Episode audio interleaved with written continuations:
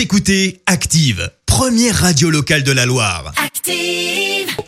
Et maintenant, l'actu média et les audiences télé sur Active. Et bien sûr, on commence avec les audiences télé euh, d'hier soir. La saga du Cobu est en tête. Exactement, avec euh, les vacances de Ducobu euh, qui a rassemblé euh, 3 200 000 téléspectateurs hier soir, soit un peu plus de 17% de part d'audience. Juste derrière, on retrouve France 2 avec son émission consacrée aux moments inoubliables des victoires de la musique. France 3 prend la troisième place avec sa série euh, Disparu et ses 11% de part d'audience.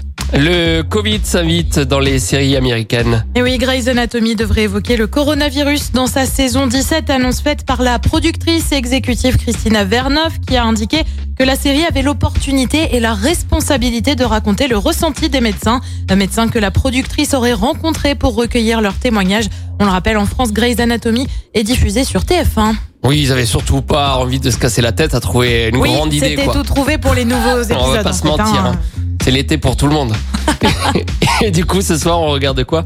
Eh ben bien sûr, bien sûr, c'est difficile de passer ce soir à côté de la finale de Coupe de France PSG Saint-Etienne. C'est sur France 2. Ah, il y a un bon, t'étais pas au courant C'est donc sur France C'est 2 France ce 2 soir. euh, ce soir. Exactement, TF1 de son côté propose son émission Les touristes avec euh, Camille Lelouch ou encore Artus au programme des défis pour se mettre dans la peau d'un pompier. France 3 propose son téléfilm Meurtre à Sarlat et M6 sa série Reef Break. Évidemment, on fera un point sur les audiences télé de ce grand match. Euh, Rendez-vous euh, chaque matin à 9h30. On sera là pour suivre euh, ça lundi, lundi matin, au taquet.